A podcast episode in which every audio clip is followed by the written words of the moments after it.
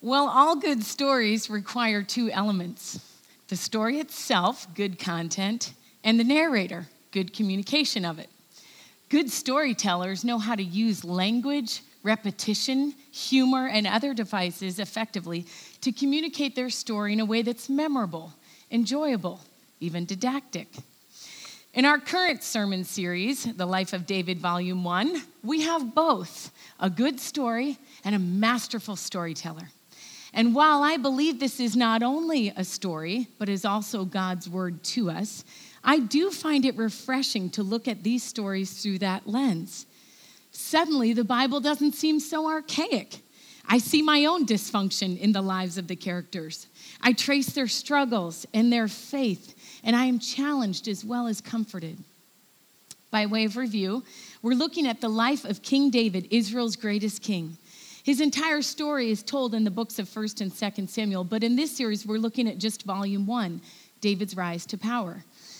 David's rise to power is concurrent with the current king's decline, King Saul. And as such, it's a commentary on leadership, character, and what it means to start and end well. Saul's disobedience precipitates God's anointing of David to serve as king, but it will take 20 years for Saul's career to wind down. And it will require a lot of trust on David's part. Last week, for example, in 1 Samuel 18, we saw Saul attempt on several occasions to kill Saul, kill David because he was jealous of his military success and popularity among the people. If today's story were a one hour episode in the life of King David, we could title it The Nine Lives of David, although it's actually seven.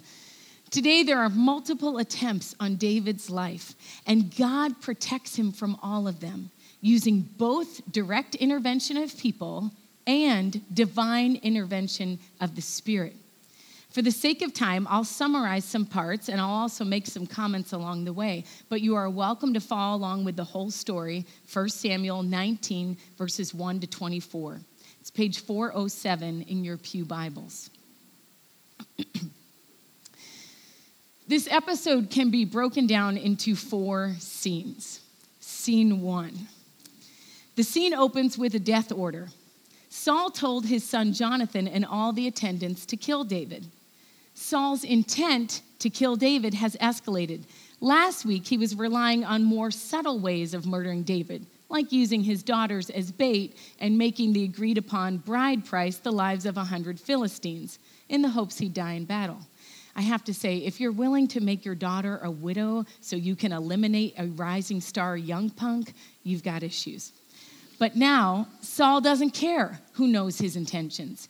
He wants David dead. Needless to say, this is stressful for David. It's hard watching your back all the time in the royal court when numerous soldiers would love to ingratiate themselves to the king by taking you out. The text continues. But Jonathan, had taken a great liking to David and warned him, My father Saul is looking for a chance to kill you. Be on your guard tomorrow morning. Go into hiding and stay there. I will go out and stand with my father in the field where you are. I'll speak to him about you and tell you what I find out. Jonathan, unbeknownst to the king, is actually partial to David, even though Saul is his father. And he tells David, Let me talk to him. So the next morning, Jonathan carefully chooses his words for the morning stroll with the king. John's going to say more about this next week when we look at Jonathan and David's friendship, but this is remarkable. Jonathan not only abandons family loyalty here to protect David, he also abandons self promotion because he's next in line for the throne. Apparently, Jonathan's had some mediation training because he's successful. He makes a compelling argument in verses 4 to 5, emphasizing how David has helped Saul, and concludes Why then would you do wrong to an innocent man like David by killing him for no reason? Verse 6 Saul listened to Jonathan and took this oath As surely as the Lord lives, David will not be put to death. Now, this may sound all well and good, but you may recall Saul is notorious for making haphazard and ill advised oaths that he doesn't then keep. And let's be honest, doesn't it kind of undermine the integrity and credibility of someone when you have to swear not to murder an innocent person? The narrator is setting the stage for what happens next. Verse 7. So Jonathan called David and told him the whole conversation. He brought him to Saul, and David was with Saul as before. Meaning, David, the harp playing warrior, is now back doing music therapy for the unstable king, who in last week's episode tried to hurl, hurl the spirit hymn two times. Is anyone else uncomfortable with this? Scene two. As expected, Saul's oath is short lived, verses 8 to 10. Once more, war broke out, and David went out to fight the Philistines. He struck them with such force that they fled before him. But an evil spirit from the Lord, I'll come back to this in a few minutes, came on Saul as he was sitting in his house with his spear in his hand. While David was playing the lyre, Saul tried to pin him to the wall with his spear. But David eluded him as Saul drove the spear into the wall. That night, David made good his escape. If you were with us last week, you'll know that when verse 8 talks about David striking the Philistines with success, the subtext is really David's military success incites jealousy and anger in Saul. David had both the popular vote, Israel loved him, and divine approval too. The Lord was with him. And even though his victories benefit Saul and his kingdom, Saul is too ruled by anger, fear, and jealousy to see straight. His anger incites violence. David's not a top warrior for nothing. Like Rocky Balboa, who learned to move quickly in the ring by chasing chickens, David has gained his agility by fighting lions and bears as a lowly shepherd. He dodges the spear and runs away. Scene three. Here's where you feel like you flip channels and you're now watching telenovela. Jonathan is direct and persuasive with rhetoric. Michal, Saul's daughter, is indirect and cunning with deceit but nonetheless effective. David apparently runs to his house to make a game plan with his wife. Verse 11 Saul sent men to David's house to watch it and kill him in the morning. But Michal, David's wife, warned him if you don't run for your life tonight, tomorrow you'll be killed. So Michal let David down through a window and he fled and escaped. Something is really wrong when God's chosen king must crawl through a window to save his life. But wait, it gets better. Verse 13 Then Michal took an idol and laid it in the bed, covering it with a garment and putting some goat's hair on its head. there it is, the first dummy in the Bible. You thought you came up with that trick to uh, sneak out at night by putting something in the bed. You didn't, it's from the Bible. What makes this even more comical is that the dummy is made out of an idol, which was explicitly forbidden. What is this doing in Michal's possession anyway? We aren't told that. We're just told that this idol, which is good for, it's not good for anything, it is, it is not full of life, it's nothing compared to the real God, is actually quite useful on this one occasion. When Saul sent the men to capture David, Michal said, He is ill. the soldiers must be operating under some ancient code of honor which prohibited them from killing a defenseless sick man. So they go and tell Saul, David can't come and get murdered. He's not feeling well. Verse 15. Then Saul sent the men back to see David and told them, Bring him up to me in his bed so that I may kill him. Forget honor. We're murdering someone here. Bring him in his bed and all. So when the men entered, there was the idol in the bed, and the head was some goat's hair. Yeah, try being the one who has to tell Saul that. Some poor soldier has to relay this news to Saul and he sends for his daughter, fuming. Why did you deceive me like this and send my enemy away so that he escaped? Michal told him, he, David said to me, Let me get away. Why should I kill you? Okay, the parent in me wants to say, Kids, do not try this at home. Do not lie to your parents like Michal does. Now, the narrator doesn't comment on Michal's lie. She's probably lying out of fear her father will kill her for aiding and abetting. It's probably a legitimate fear. Can you imagine how the involvement of his own children against him intensifies Saul's anger? Now, what is so ironic about this, about Michal's role in protecting David, is that Saul only had her marry David so she'd be a pawn in having him killed. His exact words in 1821 are, I will give her to him, he thought, so that she may be a snare to him. Unfortunately, for Saul's sake, whatever he does to try and kill David just backfires on him. That's got to be pretty frustrating. And you can just feel his anger here with, against Michal. Finally, scene four. This is where David, this is where we pick up David crawling out of the window. Verse 18. When David had fled and made his escape, he went to Samuel at Ramah, two miles away, and told him all that Saul had done. I bet he went to see Samuel. Samuel's the one who got him into this mess, who anointed him as king. Samuel's leading a group of interns, training to become prophets. David needs some advice and assurance. Are you sure I'm supposed to be king? Because I've avoided like five assassination attempts already. I can't keep this up. I so wish we had a record of their entire conversation. Unfortunately, that scene got deleted when it was finally put together. But Saul's intelligence network is strong. He discovers David's location and immediately dispatches a group of henchmen to kill David. Verse 20. But when they saw a group of prophets prophesying with Samuel there as their leader, the Spirit of God came on Saul's men, and they also prophesied. We don't know exactly what this entailed, but most likely they fell into some entranced state and behaved in a way that broke the pattern for normal, acceptable behavior for king's soldiers. And the point is, when this happens, the henchmen are no longer able to do what they came to do. They are so overcome by God's Spirit that they either forget what their job was or they can't fathom doing it because they're caught up praising God. Either way, Saul is told about it and dispatches a second set of assassins.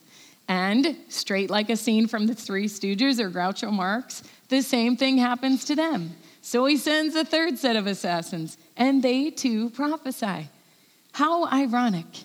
Instead of David becoming overwhelmed by the three different sets of death squads, the Spirit of God overwhelms the henchmen stopping them from murdering God's chosen king. Well, this infuriates Saul. If you want to do something right, do it yourself. Verse 22 Finally, he himself left for Ramah, which, by the way, is where Saul was first anointed by Samuel to become Israel's first king. Saul gets there intent to kill David once and for all. Verse 23 but the Spirit of God came even on him, and he walked along prophesying. He stripped off his garments, and he too prophesied in Samuel's presence. He lay naked all that day and all that night. This is why people say, Is Saul also among the prophets? Whatever happens to those three sets of assassins, it happens to Saul too, and then some. He's not only stopped from killing David, he strips off his outer garments. He's not fully naked here, but he is without his kingly robes for 24 hours. So the closing scene is this symbolic image of the king being stripped of his robes by God's power. And the image is unmistakable. Saul isn't really king anymore. Or, as one commentator put it, this once great man, still tall, but no longer great, clearly not in control, shamed, now rendered powerless in a posture of submissiveness. But it's even more poignant when we contrast it with the only other instance of Saul prophesying, which is immediately after Samuel anoints him as king, back in 1 Samuel 10 10 to 11. When Saul and his servant arrived, a procession of prophets met him. The Spirit of God came powerfully upon him, and he joined in their prophesying. When all those who'd formerly known him saw him prophesying with the prophets, they asked each other, What is this that happened? Is Saul also among the prophets? This is masterful storytelling. The same question asked, but with two very different tones. In the first instance, it's the very beginning of Saul's career, just after his anointing. Is Saul also among the prophets? Is said with a tone of expectancy and anticipation. Can you believe it? This guy has been given authority by God's Spirit to serve his king. How exciting! In the second instance, it's the very end of Saul's career when he's been disrobed and, for all intents and purposes, dethroned. This time, is Saul also among the prophets? Is asked with head shaking pity. How sad that it takes God's Spirit overpowering Saul to do the right thing. What happened to you, Saul? How did you get here? Jealousy and hate have consumed you. Which brings us to the question some of you raised.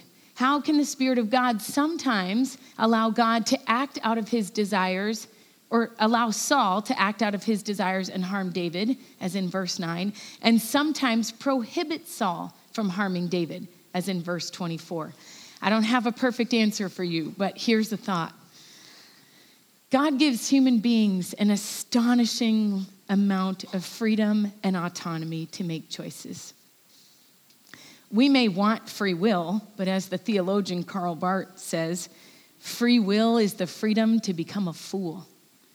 Meaning we can make good choices, but we also have the capacity for bad choices too.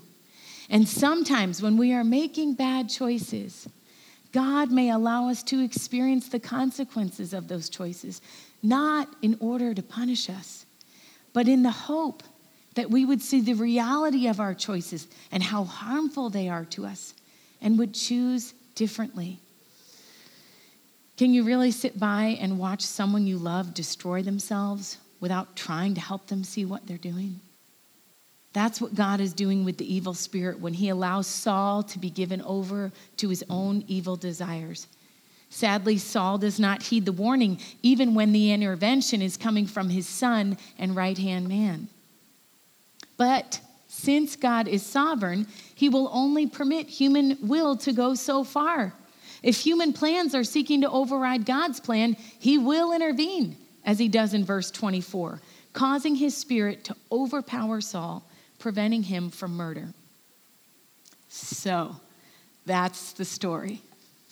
What does any of that mean for us today? Let's look at the life of Saul first. Saul's story serves as a warning. We see as David laments in 2 Samuel 1 at Saul's death how the mighty have fallen, as we witness jealousy and anger growing in Saul like an untreated cancer. He's unstable irrational and unfaithful to his vows. In every scene, he's, his obsession with David poisons his relationships and infects everything he does. Sometimes, if we look merely at our outward behavior, we can think we're doing a pretty good job. But our desires are what need to be kept in check, not just our behavior. The New Testament reflects on the slow progression of sin in James 1 14 and 15. Each person is tempted when they are dragged away by their own evil desire and enticed. Then, after desire has conceived, it gives birth to sin, and sin, when it is full grown, gives birth to death. Left unchecked, our desires and thought patterns can lead to behaviors and patterns we never thought imaginable. That's why the Bible is so adamant about throwing off everything that hinders and the sin that so easily entangles. Perhaps we would benefit this morning from asking, what area in my life am I disobeying God in? What sinful habits or thought patterns have I allowed myself to slide into that, if left unchecked, will lead me down a path I don't want to go? Maybe it's a pattern of speech, telling little white lies or sharp slights of others in their absence. Maybe it's a pattern of discontentment or bitterness or unforgiveness. Maybe it's in the area of sexuality or finances. If you're having trouble identifying an area, probably the people closest to you can tell you. As was the case with Saul, often those around us can see it clearly. We must admit these areas of disobedience and ask for God's help. It is not too late to start over and set a new course. God is all about restoring broken things. It's one of the things He does best. He will give you the resources you need, but you must be willing. David's life, in contrast, serves as an example of trusting God despite stressful circumstances. We don't get a lot of David's internal dialogue from this chapter, but we do in Psalm 59, which he wrote in response to this incident. You are my strength. I watch for you. God, you are my fortress, my God in whom I can rely. I will sing of your strength and your love, for you are my refuge in times of trouble. Even though David was chosen as Israel's king, it wasn't handed to him on a silver platter. He had so many challenges and obstacles in the 20 some years it took for him to rise to power. We never stop having to trust God, even when we've been following Him a long time, even when things are going well. We might as well get used to that. But trusting God isn't passive. David didn't just trust God when the spear was coming at him. He used his skill and agility, his connections and friends, his wife's quick thinking, quick thinking, and his community, all while putting his trust in God. God wants us to use whatever resources we have at our disposal and at the same time still put our hope and trust in Him. I find this a lot harder. Trusting God is not a license not to act. Similarly, as we act, we must keep our trust in God, not in our own efforts. And we do this best when we have community to help us. Did you notice where David ran when he was at the end of his rope? He went to Samuel, the one who'd initiated this whole kingship thing. He went to the company of prophets in the hopes that God might speak clearly to him what he needed to do, what it meant to trust in this time.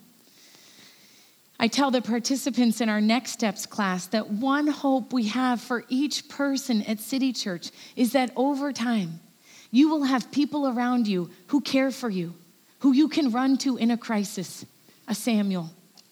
That takes a while to develop and it takes investment on both sides of the relationship, but that's our hope. We need one another to live out the life of faith. We are not meant to walk this path alone. Saul serves as a warning to not leave sin unchecked, and David serves as an example of trusting God in crisis. But there's one other character we need to look at. He's central, even though he's in the background most of the time. It's God. I mentioned this episode could be titled The Nine Lives of David. David dodges a bullet, or spear in this case, seven times in this chapter. But as was the case with Goliath, it's not really because he's got good connections, or because he's won the heart of the king's daughter, or because of his agility. It's because of God's Spirit. God is working behind the scenes, protecting him. Did you notice that each time Saul attempts to murder David, the narrator has this wonderful phrase he uses to show no matter how bent on killing David Saul may be, God is more intent on preserving his future king. Scene one, it's but Jonathan in verse one. In scene two, but David in verse 10, but Michal in verse 11, and but the Spirit of God in verses 20 and 23. This is the blessed but, friends.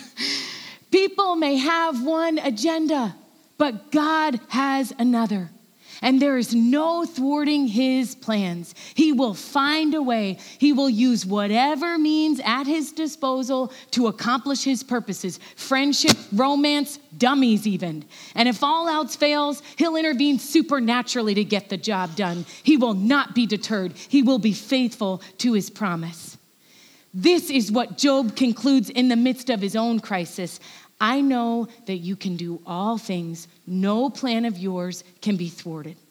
And it's what's behind David's confidence in Psalm 33 10 and 11. The Lord foils the plans of the nations, He thwarts the purposes of the peoples, but the plans of the Lord stand firm forever. This is why David puts his trust in God, because he found him to be trustworthy. Time and time again, crisis after crisis, God proves himself faithful to David, and God is faithful to us as well. We can put our trust in him. No, that does not mean we always get what we want. Stay tuned to see how David's challenges continue for the next 20 years. But it does mean he is present with us in times of difficulty, and that as we seek him, he will show us the way. Let's pray.